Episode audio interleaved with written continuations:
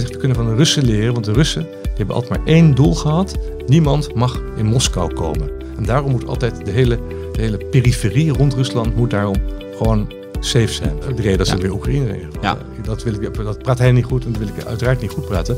Eh, maar dat is wel de ideologie van de Russen. Want Moskou, er is nooit Napoleon niet, Hitler niet, nooit is iemand tot Moskou geraakt. En daar moeten wij eigenlijk ook oh, in Europa van leren. Die geopolitieke inspanningen, die moet je gericht zijn op je eigen veiligheid. Welkom bij Bruxelles, de podcast van EW over de Europese Unie.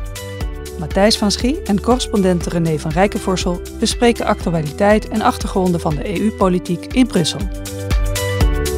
Van Afghanistan tot Oekraïne was de Europese Unie het afgelopen jaar vooral druk met geopolitiek. Wat is dat eigenlijk precies? En welke lessen zijn er in Brussel geleerd van de Taliban en Vladimir Poetin? En wie zijn de voornaamste geopolitieke uitdagers van de Europese Unie? We spreken dit met eh, René van Rijkenvorsel, die nu eh, bijna een jaar in Brussel zit. Hij maakt eh, vandaag de balans op. René, sinds jouw komst naar Brussel is het zelden rustig geweest. Dat gaan we straks uitgebreid bespreken waarom niet. Maar de afgelopen weken heb je eindelijk een beetje op adem kunnen komen. Is dat gelukt? Ja, dat is heel goed gelukt, oh, Matthijs. Hoi. Eh, ja, dat is, dat is een, eh, inderdaad, was een soort rollercoaster vanaf eh, vorig jaar, eh, eh, 15 augustus. Ik zit al ruim een jaar nu. Ik zit een jaar en twee weken. En op 15 augustus was de val van Kabul. Met die toch wat slecht gecoördineerde aftocht van de daar gelegerde NAVO-troepen. Nou, en dat was al met leidde al meteen tot enorme paniek in de Europese Unie. En eigenlijk is de paniek eh, sindsdien nauwelijks uh, weggeëpt. Uh, met natuurlijk als, als, als hoogtepunt of dieptepunt 24 februari 2022. Ja. Inval van, inval van onze vriend Vladimir in, in Oekraïne. Dus uh, ja, het, is, was een, het, het, ging maar door met gebeurtenissen eigenlijk. Ja, jij dacht Events. misschien uh, na corona kom ik nu eindelijk op een uh, rustig moment naar Brussel... waar er leuke dingen, of althans interessante, optimistische gebeurtenissen kunnen worden verslagen. En nou, toen gebeurde deze Dat dachten heel veel mensen in Brussel, dachten dat. dat de corona was voorbij en nu kon, de, nu kon eindelijk weer gewoon het normale werk worden opgepakt. De Roaring Twenties zou er komen. De Roaring Twenties, precies. Dus dat is even wat anders. Ja. ja. Nou ja, heel veel buitenland is vandaag. Geopolitiek is het uh, centrale thema straks in de hoofdmoot. Uh, maar we beginnen bij onze vaste rubriek uh, Brussels Nieuws. En ook dat gaat, hoe kan het ook anders in deze aflevering, over buitenlandse zaken. Bericht uit de stad. Dat gaat over buitenlandse zaken weer, inderdaad, Matthijs. En normaal gesproken heb ik altijd wat nieuwtjes die van de, Brusselse straat komen. Maar uh, dit, dit, komt ook uit de Brusselse straat, maar van de Brusselse wetstraat. En zoals je weet is daar aan de ene kant is daar de, de, de, de, Europese Commissie en de Europese Raad is daar gevestigd. Aan, de, aan het einde, maar aan het begin daarvan, vlak bij de Warande, het park daar bij voor het paleis van de, van de, van de Belgische koning. Daar is de, de wetstraat, zo noemt dat is de, eigenlijk de, de, de benaming voor wat wij hier het Binnenhof heet. Uh, dat is, daar zit het parlement. Dat is echt uh, het machtscentrum. Het machtscentrum van, van het federale machtscentrum van, van België. Uh, we komen dadelijk ook nog even iets over een ander over een parlementslid te spreken. Maar dit gaat eigenlijk even over de, de, de regering, de, de Vivaldi-coalitie, die werd geconfronteerd afgelopen begin zomer met het verlies van uh, een van de ministers, Sophie Wilmes. Is nog heel even premier geweest ook, hè? Ze is heel even premier geweest, als toen, uh, ja, heel even interim premier geweest. Um, maar zij, de, de, de buitenlandse zakenminister Wil, Wilmes, zij is van de Franse MR-partij. Dat, is zijn de Frans, dat zijn de Waalse liberalen. Die, um, die uh, moest echt heel treurig, die moest haar baan opzeggen die moest haar functie verlaten omdat haar man ernstig ziek is. Uh, en om voor hem te kunnen, terminaal, en om voor hem te kunnen zorgen. Nou, dat is een, natuurlijk vreselijk voor die vrouw uh, geweest. En uh, de, nee, ik hoop maar dat het haar goed gaat en haar man zo goed mogelijk ja, ook. Sterkte namens deze ja, podcast. Ja. Hoop, ik weet niet of ze ons verstaat, want ze is wel stijf Frans, denk ik. maar in elk geval, daar moest voor haar moest een opvolger komen. En die opvolger, dat is, was een tot grote verrassing, was dat voor, voor, voor iedereen in België, werd dat Hadja Labib. En Haja Labib is een 52-jarige vrouw van Algerijnse afkomst, die tot nu toe uh, journalist was. Dus er is nog hoop voor jou en voor mij, Matthijs, in het leven. Wie weet kunnen we, Als we dat ambiëren. nog ooit minister worden. Uh, maar ze was journalist bij de RTBF, dat is de, de Franstalige publieke omroep in België. En ze specialiseerde zich daar lang in Afghanistan en het Midden-Oosten. en werd op goed met presentatrice. Nou, als ik jou zo hoor, je zegt er is nog hoop voor ons. Maar als ik hoor wat we allemaal gaan bespreken, dan denk ik niet dat uh, ik daar moet denken om uh, minister van Buitenlandse Zaken te worden. Uh, en oké, maar dit is in elk geval deze vrouw die werd dat. En tot, uit de hoge hoed werd die van de MR-partij werd zij getoverd. maar ehm, wat bleek, en dat, nou, ik weet niet of die kwestie nog weer opgerakeld zou gaan worden, maar dat bleek drie weken geleden. En nadien is het wat vakantie ook, ook vooral in Brussel geweest. Maar uh, deze mevrouw Labib, die is vorig jaar, in 2014, uh, als journaliste van de RTBF naar een van de kunstfestival gegaan op de Krim. En is daar gekomen door via Rusland te reizen. Oei. En dat, is, uh, nou, dat vinden de Oekraïners dus uh, niet leuk. Die vinden dat zelfs, uh, dat is zelfs verboden om via Rusland naar de Krim te gaan, vol, volgens het Oekraïnse standpunt. Dus, een beetje, dus er is nu echt, dreigt nu echt een soort frictie tussen de minister van Buitenlandse Zaken en troetelland Oekraïne, troetelland van de, van de Europese Unie. Uh, ja, omdat zij dus die, die, die fout heeft gemaakt uh, vorig jaar, dat reis heeft gemaakt. En, uh, en er is nu eigenlijk, hebben de Oekraïners nog, nog steeds niet duidelijk gezegd of ze nu welkom is of niet in uh, Kiev ooit, deze vrouw. Dus laat haar een beetje bungelen. Dat wordt wel lastig als je minister van Buitenlandse Zaken bent en je kan niet nou ja. naar het toetelland, zoals je het Precies. dan noemt. Ja. Ja, dus de, uh, Mia Doornaert, dat is een, uh, dat is een, een zeer gerespecteerde, de, zeg maar de doyen van de Belgische journalistiek. Die heeft een column in de Standaard. En zij schreef, haar, de kop boven haar stuk was drie weken geleden, was weer een ongeleid projectiel op buitenlandse zaken. en zij zegt, de minister van Buitenlandse Zaken draagt de reputatie en het prestige van heel een land uit. Politici springen er maar beter niet lichtzinnig mee om. Dus die is heel kritisch over de benoeming van, uh, van deze mevrouw. Dus dat kan nog een staartje gaan krijgen, lijkt mij. Ze is vandaag overigens, zag ik, op bezoek bij minister Hoekstra in Nederland. Ah, dus, kijk aan. En ze noemt Nederland daar haar bovenste beste buur. Dat is alweer een pluspuntje ja, natuurlijk. dat is toch een wat makkelijker bezoekje, denk ik, dan aan Oekraïne. Dat lijkt me ook, precies. Ja. ja. Ja. Nou ja, we hebben het dus in de, in de rubriek Brussels Nieuws gehad over een uh, mevrouw die eigenlijk niet uh, van Europa naar Rusland mocht. Maar uh, de Europeaan om in de gaten te houden, die is juist met het uh, tegenovergestelde bezig. Keurig bruggetje, Matthijs. Dank. Heel goed, heel goed. De Europeaan om in de gaten te houden. Ja, de Europeaan om in de gaten te houden. Uh, wie is dat, deze aflevering? Ja, dat is wel dus een beetje de Iron Lady van het, van, van het noorden. Dat is de Kaja Kallas, de 45-jarige premier van, of, premier van Estland. sinds januari 2021. Uh, ja, en dat is toch een van de, uh, een van de hardliners uh, tegen, samen ook de andere, de andere Baltische staten laten zich overigens ook niet onbetuigd. Maar deze Kaya Kallas is echt een van de hardliners tegen, tegen Poetin, tegen de Russen. En zij is inderdaad de, de, de, de, de voorvechtster, de, de, de frontvrouw als het gaat om het weigeren van visa aan Russische, aan Russische toeristen. Uh, je, kent het, uh, je kent het verhaal waarschijnlijk wel. Uh, er zijn geen vluchten meer tussen, tussen Moskou en Europese bestemmingen. Maar Russen kunnen nog wel over land natuurlijk naar, naar, naar, naar Europa komen. Dat doen ze dan graag via Finland. En dat doen ze dan ook graag via de, via de Baltische Staten. En wat doen ze dan? In de, in, eenmaal daar aangekomen nemen ze in Helsinki of in, de, of in Vilnius of weet ik wat, nemen ze gewoon een vliegtuig naar Nice, Ibiza, ja. uh, naar Malaga, naar prachtige oorden waar ze dan lekker hun, die Russische toeristen, dan toch lekker hun leventje kunnen voortzetten. Uh, en dat uh, is een doorn in het oog eigenlijk van, van Kaya Kallas en consorten. Ook van, van mevrouw, van, de, van de premier van Finland, Sanna Marin. Uh, die onlangs in opspraak kwam, nog wel, weet je nog wel, met dat, uh, met dat al dan niet, of al dan niet drugs had gebruikt. Ja, een heel bijzondere rel was dat. Een dansfilmpje. Ja. Uh, die, Je schreef een mooi profiel van haar ja, trouwens een tijdje ja, geleden. Dus ja, Als, als u nou wilt weten wie is Sanna Marin precies, behalve dan dat rare relletje rond vermeend drugsgebruik en een avondje dansen, dan moet u dat profiel van René lezen. ik denk dat, dat, dat dit haar populariteit erg heeft vergroot, eerlijk gezegd, dit, dit gedoe. Bijna iedereen dat, buiten Finland nam het voor haar op juist. Ja, ja maar in Finland ook. Dus, ja.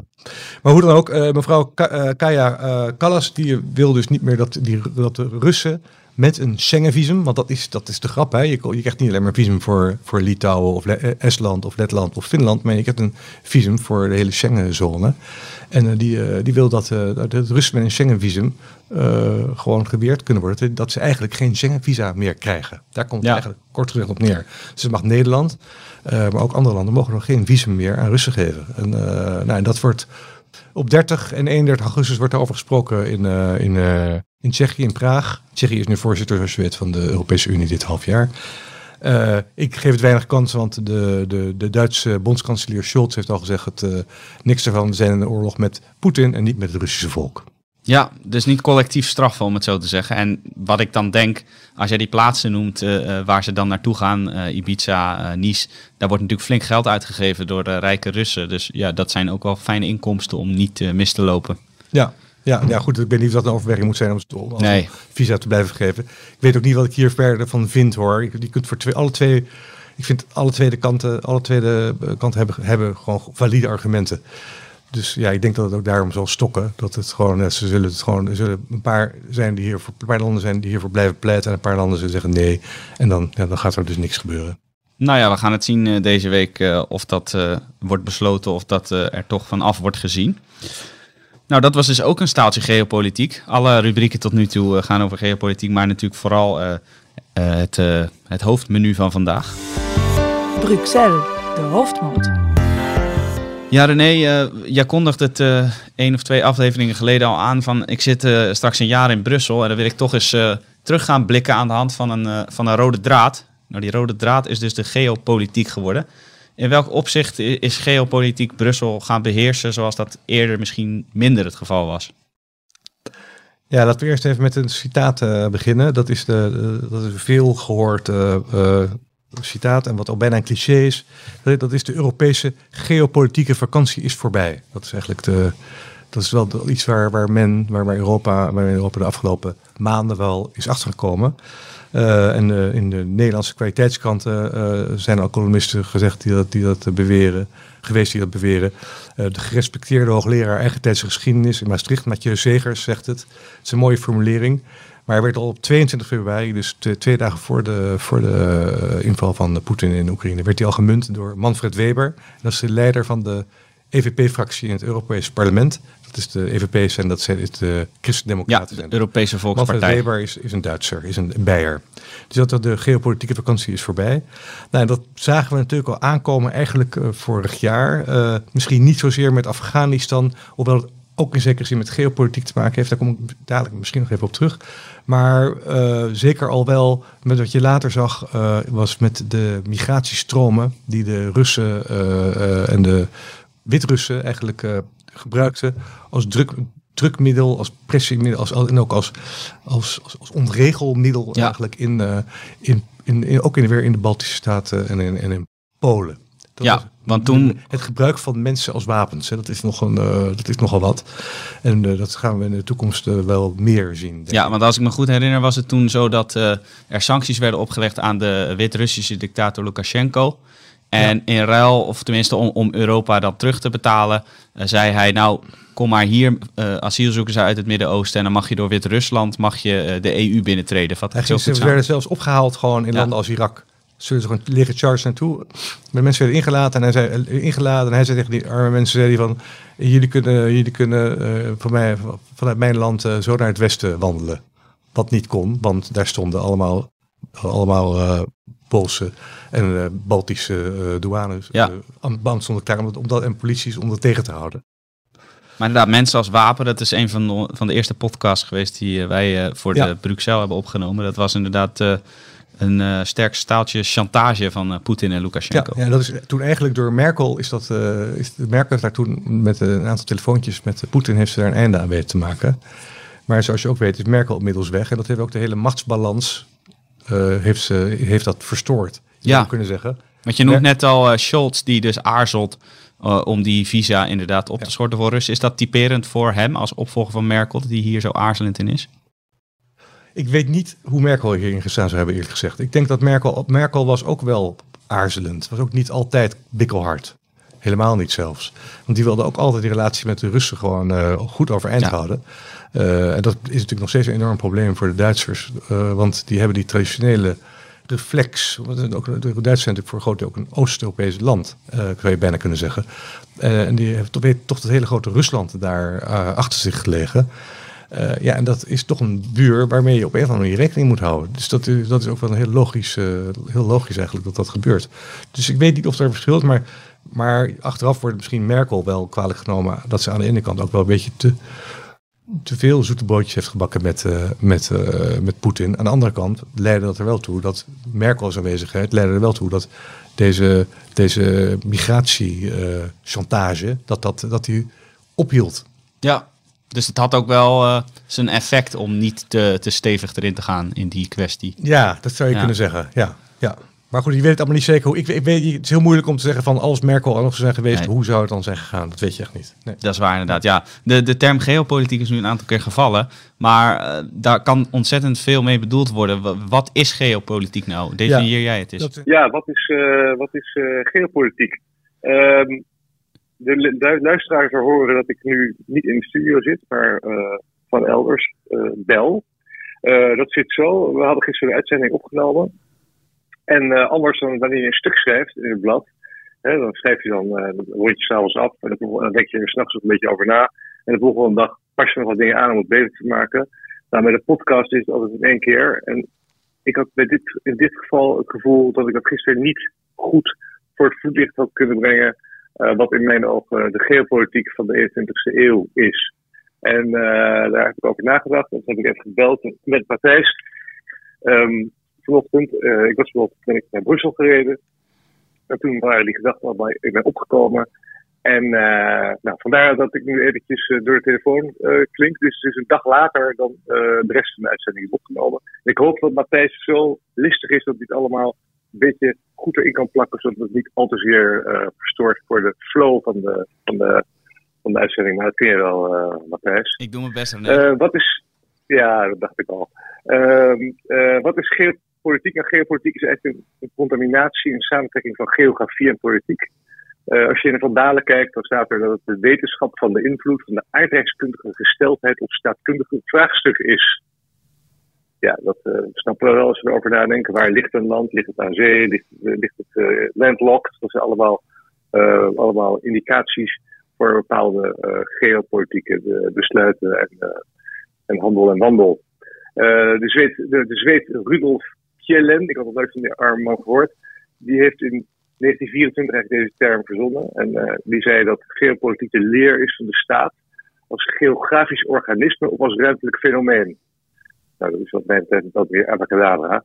Uh, wat mij betreft is geopolitiek nu vooral uh, eigenlijk het veiligstellen van de belangen van staten of statenblokken zoals de EU. En de EU en Amerika, de, als je dan kijkt naar wat, wat het belang is, uh, waar staan ze voor? Dan staan de, de, deze twee blokken, de Verenigde Staten en het, het Verenigde Europa, die zien de vrijheid van de burger als grootste goed. En daar, en daar aanpalend, daarmee samenhangend, de parlementaire democratie en de, de markteconomie. En die, moet, uh, die, die belangen, die, die drie eenheid moet worden beschermd. Um, maar voor zo'n goed functionerende markteconomie is weer energie bijvoorbeeld heel erg van, belang. En daar is Europa dus er, door domme keuzes weer, ja, uh, daar beschikken we daar nu te weinig over. Ik denk aan het sluiten van de kerncentrale in Duitsland. Nou, uh, dus je bent ook weer afhankelijk van de, de boze buitenwereld om je eigen eh, belangen te, te, kunnen, te kunnen waarborgen. Eh, nou, dat moet je regelen, dat is geopolitiek. Um, als je kijkt naar Europa en Amerika, wat ik al zei, dat zijn uh, democratische systemen die alle burgers dienen. Maar in China moeten heel andere belangen worden gediend, namelijk de partijbelangen in China en die van de kliek rond Poetin in, in Rusland. En dat bepaalt daar de geopolitieke keuzes van zo'n land dat heeft ook natuurlijk gevolgen voor de besluitvorming. Hè. Uh, de, uh, de, de, de aard van het bestuur. De, de, EU moet je met 27 landen moet je handelen om tot één besluit, geopolitiek besluit te komen. Terwijl, uh, en dat zijn landen die ook nog eens een keer nationale verkiezingen hebben. terwijl in Moskou en Peking met één pennenstreek kan worden geregeld. En beter niet meer eens dan wacht het strafkamp. Nou dan heb ik een beetje bedacht van wat zijn dan de ingrediënten die nu bepalend zijn, of en misschien nog altijd wel, in de, in de geopolitiek. En dan is uiteraard dus de geografie, waar het land ligt, uh, of het landenblok en wie zijn de buren, uh, grenzen aan zee, et cetera. En daarbij beschikt uh, de geologie eigenlijk wel beschikt over bodemschatten, ja. of juist niet. De grondstoffen. Nou, dan heb je de, wat ook belangrijk is in de geopolitiek, wat ik al zei, is dat de energiebehoefte van een land, of de energieoverschot, in het geval van, van, van, van, Rusland bijvoorbeeld, Midden-Oosten. En ja, ook wel wat ook geopolitiek ingrediënt is bepaald, is toch wel de, de politieke filosofie. De, sommige landen, ja, zoals we weten, Europa is natuurlijk wil democratie uitdragen, wil het ook mensenrechten uitdragen. Terwijl landen als China en, en, en, en Rusland hele andere politieke filosofie hebben. Nou, en, dan heb je nog eens een keer met welke middelen bedrijf je de geopolitiek. Uh, nou, dat is militaire kracht, hè, dat kan defensief zijn en offensief. Economische macht. Uh, en dat is natuurlijk dat, wat, wat, wat, Europa nu probeert in te zetten. Ontregeling van de vijand. Dat is, uh, migratiestromen. Dat zie je natuurlijk ook gebeuren de laatste jaren. Migratiestromen organiseren waardoor, waardoor je landen ontregelt. Cyberaanvallen en fake news bijvoorbeeld. En en door technologie en spionage. Het is ongetwijfeld zullen de hoogleraren hier nog, nog een hele uh, lijst van kunnen vasthouden. Vast, uh, maar het zijn echt elementen van het spel. Probeer ik een beetje te schetsen. Ik hoop niet dat het altijd, altijd theoretisch en ingewikkeld is. Van wat er nu allemaal ja, wat, er, wat speelt. De dingen die nu belangrijk zijn. Waar politici zeg maar, toch wel mee, moeten, mee moeten dealen. Uh, en ik denk dat de, de, de komende tijd, dat zien we natuurlijk de laatste maanden ook heel erg dat de, uh, dat de relaties tussen landen en die machtsblokken ook heel erg afhankelijk zijn zullen worden. En steeds meer zullen worden gebaseerd ook op, uh, op energiebehoeften en grondstoffenbehoeften. Denk aan Timmermans, die Timmermans Green Deal, die is voor een deel afhankelijk van allemaal grondstoffen die uit China komen. Dus China moet, de handel met China moet overeind blijven. Wil die Green Deal van Timmermans lukken? Ook, dat is ook geopolitiek. Uh, en denk ook aan, nou ja, aan energiebehoeften. Niet alleen met de grondstoffen zijn, maar ook energiebehoeften. Wij zien nu dat er een enorme behoefte is aan, aan, uh, aan aardgas. Omdat we de Russische aardgas in hebben. Dus moeten we dat halen in bijvoorbeeld Qatar. Dus moet je Qatar weer te vriend gaan houden. Maar Qatar is een land dat de mensenrechten schendt. Nou, ook dat is allemaal geo geopolitiek spel, wat moeilijk is, lastig is. Ook vaak lastig te verkopen aan het, aan het kiezersfront. Dus dat wordt nog uh, spannend. En uh, de, de, nieuwe, de nieuwe wereld zal zal toch wel worden bepaald, denk ik, door energiebehoeften.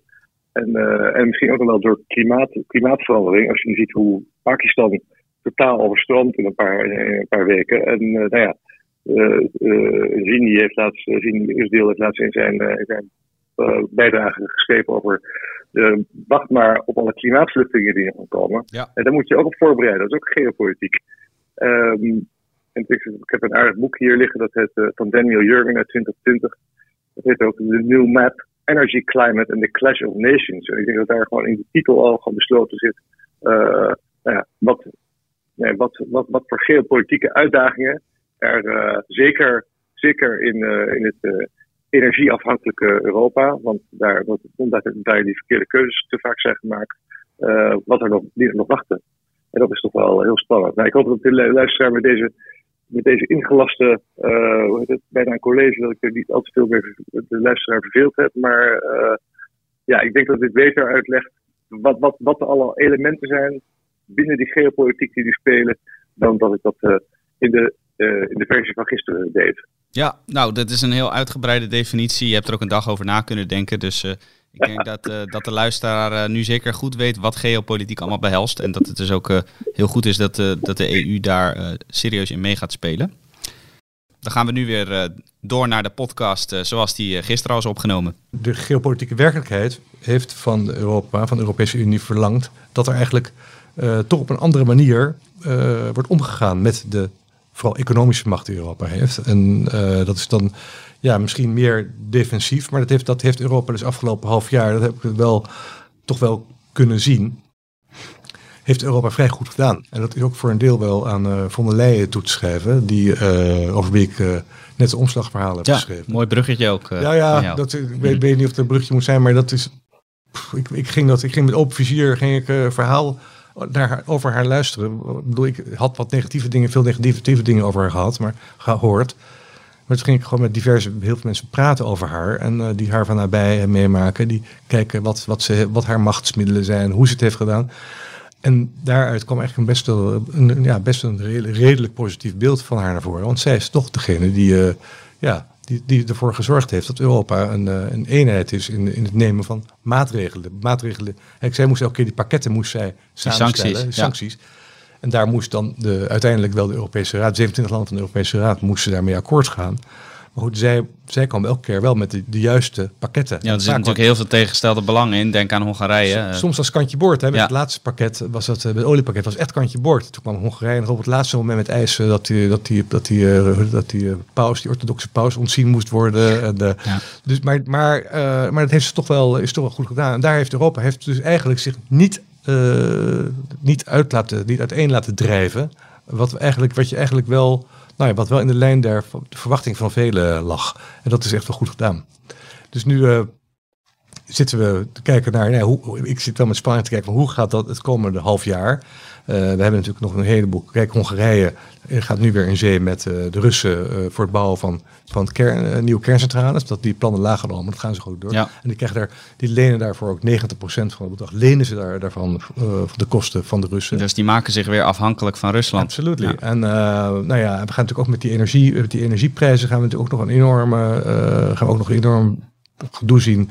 Want sommige landen willen gewoon zo'n zo'n prijs, een, een, cap hebben. Dat er gewoon een maximumprijs komt op, uh, op, uh, op gas en, uh, en elektra. En omdat ze anders de bevolking het niet meer kan betalen. Andere landen zeggen laat de markt het, zijn werk doen. Dus dat, dat, dat, en dat maakt, als we wel over geopolitiek, dat maakt eigenlijk ook Europa is geopolitiek in zekere zin ook weer beperkt door de intrinsieke democratie. Doordat ja. we 27 landen hebben, lidstaten hebben, met allemaal toch eigen belangen. Met regeringen die ook weer herkozen willen worden. En die, dus in die electoraten hebben ook weer allemaal weer nationale belangen. Dus dan uh, dus best moeilijk om dat allemaal in korte tijd op één lijn te krijgen. Ja, terwijl als je een dictator hebt, zoals Precies. China of Rusland, dan kun je zeggen: zo gaan we het doen en je volgt me maar, anders ga je het strafkamp in. Ja, één pennenstreek en dan precies, anders ga je, ga je het cachot in. Dat, dat is toch een groot verschil. Ik bedoel, ik wil, ik wil helemaal niet verpleiten dat dat in Europa zo nee. maar dat maakt, dat maakt, maakt, maakt zo'n machtsblok geopolitiek veel uh, krachtdadiger, denk ik. En, um, of denk ik, weet ik wel zeker. Ja. Ja, dat maakt de wereld er niet leuk op. En Europa moet ook zeker niet zo worden als deze als deze uh, machtsblokken. Maar uh, ja, Europa moet wel denken in, uh, nee, wij zijn een macht. We hebben de economische macht. Onze economische macht is groot. Onze militaire macht is groot dankzij de NAVO. Dankzij de, steun die we weten dat we die krijgen van de Amerikanen. Maar verder moet, is vooral het belangrijkste is nu dat die eenheid van binnen bewaard gaat blijven. De intrinsieke eenheid van de Europese Unie. Ja, dat is dus onder andere de, de portefeuille van Ursula von der Leyen. Een mooi ja. uh, profiel van haar op het omslag van uh, de laatste uh, EW. Het verhaal kunt u lezen via de link in de beschrijving. ook heel veel over haar persoonlijke achtergrond, hoe ze opgroeide, wat voor dingen ze allemaal nog meer deed buiten ja. haar politieke carrière. Ja. Dus ja, lees tip. Ja, ik heb nog even iets verder nog iets meer over hierover te stellen eigenlijk. Ja, uh, Matthijs, want, even, even tussendoortje uh, was ja, dit. Ja, ik vind het een enorme is. Maar uh, de, de, ik heb in hetzelfde nummer een interview met Theo Franke. Dat is een hele verstandige politic, Belgische politicus van de NVA. Hij is ook een tijd lang staatssecretaris voor asiel en migratie geweest in, in België. En ja, wat hij zegt, dat is echt wel opmerkelijk.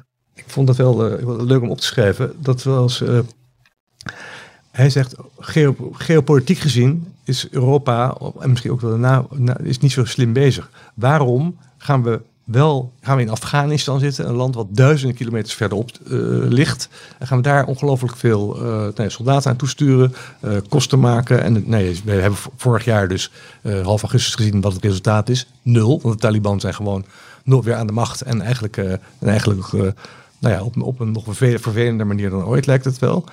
Uh, en dan uh, zegt hij, ja, en kijk eens naar Libië. Libië, daar komt alle ellende die we nu niet in Europa willen hebben. Denk aan, uh, denk aan, aan, aan drugs, denk aan misdaad, denk aan migratie. Terrorisme. Terrorisme, dat komt allemaal met bootjes uit Libië gevaren.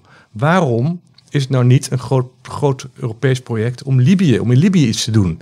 En uh, ja. dat uh, en toen Goeie vraag. En toen zei ik van ja, en, uh, dan, maar, dan, maar, maar, toen in 2011, toen zijn de, de, de Fransen zijn toen, en de Britten geloof ik ook, zijn nog gaan toe gaan bombarderen. Dat heeft toen geleid tot afzetten van Gaddafi. En toen is het pas een puinhoop geworden. Ja, maar zei hij, maar als Gaddafi was gebleven, dan, dan was het misschien wel veel erger geweest. Want hij zegt ook, op die bootjes die nu uit Libië komen, zitten geen Libiërs, maar er zitten allemaal zwarte Afrikanen en, en, mensen uit het Midden-Oosten.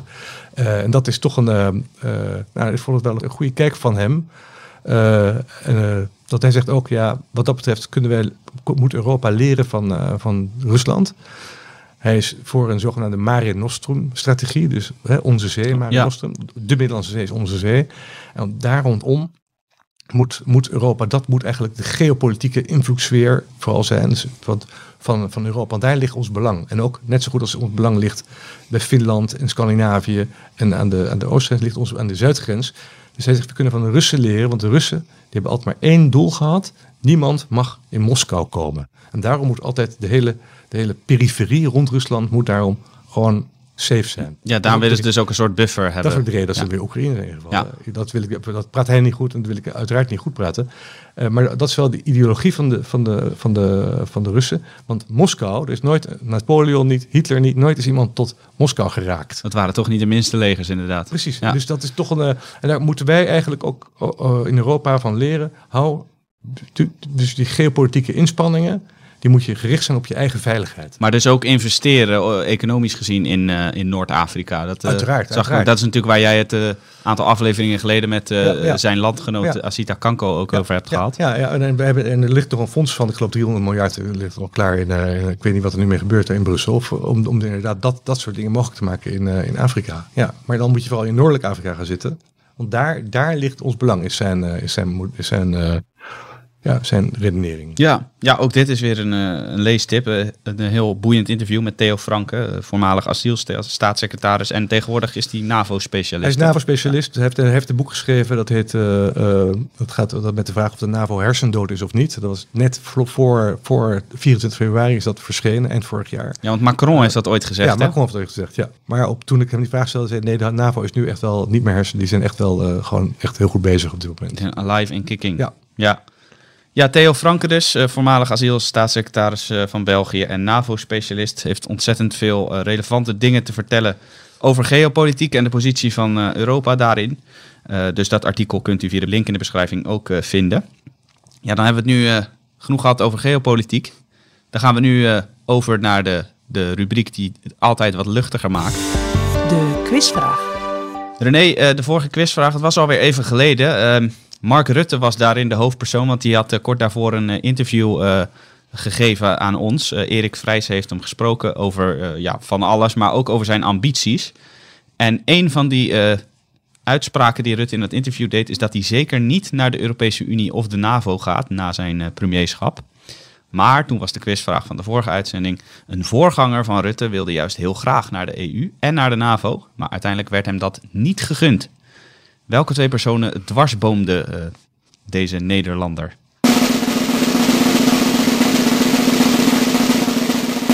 Ja, dat was uh, best een moeilijke vraag, geloof ik, gezien het aantal goede inzendingen. Maar het was in elk geval uh, Ruud Lubbers. Ja. En hij werd uh, in de NAVO gedwarsboomd, of bij, voor het NAVO-secretariaat-generaal werd hij gedwarsboomd door George Bush senior. En uh, Helmoet Kool dwarsboomde hem uh, bij zijn ambitie om, uh, om voorzitter van de Europese Commissie te worden. Ja, zoals je al zei, best een lastige vraag. Want we hebben wel een aantal inzendingen gehad. Maar daar was telkens maar de helft goed of twee van de drie namen. Maar nooit alle drie, behalve Gert Veldhuizen. Gert Veldhuizen die stuurde keurig op. Lubbers werd gedwarsboomd door Helmoet Kool en George Bush senior. Gefeliciteerd Gert. Ja, Gert, Veldhuizen, de speciale editie Europese Unie is naar u onderweg. Dus uh, veel leesplezier alvast. Nou René, uh, dan rest ons nog maar één ding. En dat is uh, de nieuwe quizvraag waar de luisteraars weer op kunnen antwoorden. En via bruxel.ewmagazine.nl hun antwoord kunnen insturen. Voor die speciale editie Europese Unie. René, aan jou de eer om de nieuwe quizvraag op te noemen. Ja, we hadden het al over Ursula van der Leyen. We hebben het ook gehad over geopolitiek en wie we daar niet in hebben genoemd, maar de, wie altijd heel slim geopolitieke spelletjes kunnen spelen, dat zijn de Turken. Uh, met wie Europa nu ook weer uh, uh, graag zaken doet als het gaat om Oekraïne. En nou ja, dankzij de Turken hebben we nu weer die graanschepen die de Zwarte Zee, via de Zwarte Zee uitvaren. Um, maar daar, het, gaat, het gaat wel over de Turken, maar het gaat niet over Oekraïne dit keer. Het gaat om een bezoekje dat, dat in begin 2021 werd gebracht door Ursula von der Leyen en Charles Michel, de voorzitter van de Europese Raad, aan Erdogan, de president van Turkije. En toen ontstond er een situatie in de ontvangstruimte waarin uh, von der Leyen een plekje kreeg uh, wat ondergeschikt was aan het plekje dat Charles Michel kreeg. En dat leidde weer tot veel gedoe tussen de twee. Nooit goed gekomen. Ik beschrijf het uitgebreid in het, in het profiel van von der Leyen allemaal, dit hele verhaal ook. En uh, eigenlijk uh, is de vraag: wat is de benaming geworden voor deze wat uh, genante vertoning van de twee Europese leiders, die daarna ook echt wel ruzie met elkaar kregen bij, bij, bij Erdogan op bezoek? Dus nogmaals, wat is, de, wat, wat is nou eigenlijk de, in de Volksbond, hoe heet in de Volksbond die genante vertoning in Ankara bij Erdogan? Ja, dat uh, is, zoals René al zei, eh, dus te lezen uitgebreid in het profiel dat jij eh, over von der Leyen schreef. Dus nog een extra reden om dat stuk te lezen. U kunt er het antwoord vinden. Maar misschien weet u het sowieso wel. Mail het dan dus naar bruxelles.ewmagazine.nl. Daar kunnen ook tips en opmerkingen naartoe over deze podcast. Wat u wel bevalt en wat u minder bevalt en wat u graag besproken zou zien. Mail dat gerust naar ons. René, uh, we zijn aan het einde gekomen van deze podcast. Uh, de zomervakantie is echt weer helemaal voorbij. Uh, waar ga jij je in Brussel over buigen de komende tijd? De geopolitieke vakantie is voorbij en de zomervakantie is voorbij, inderdaad. ja. ja. Um, waar ga ik me in Brussel over buigen? Nou, ik ga me over die Chinese, op die Chinese invloeden ga ik me even over buigen. Ik ga een beetje een opsomming maken, denk ik, van alle Chinese pogingen om voet aan de grond krijgen in, uh, in Europa uh, op economisch gebied. En wat het uh, Europees Parlement en daar tegen wil ondernemen eigenlijk. Dat is een project waar ik al vorig jaar mee ben begonnen en dat ga ik nu eens een keer goed afmaken. En verder komen er ongetwijfeld weer een heleboel actuele zaken op mij weg. Daar, hoef, daar maak ik me geen enkele zorgen over. Dat gaat allemaal vanzelf. Ja. Nou, jij hoeft je dus niet te vervelen daar in Brussel. René, bedankt en goede reis terug naar de EU-hoofdstad waar het allemaal gebeurt. Dank je. En uh, tot de volgende keer. Joep. Hartelijk dank voor het luisteren naar Bruxelles, de podcast van EW over de Europese Unie. Wilt u de artikelen lezen die Matthijs en René zojuist hebben besproken? De links zijn te vinden in de beschrijving. Meer podcasts van EW luisteren? Ga dan naar ewmagazine.nl/slash podcast. Vergeet ons ook niet te volgen op Facebook, Twitter en Instagram via ewmagazine.nl. Heeft u interesse in een abonnement op EW, digitaal of ook op papier? Kijk dan op ewmagazine.nl/slash abonneer. Graag tot de volgende keer.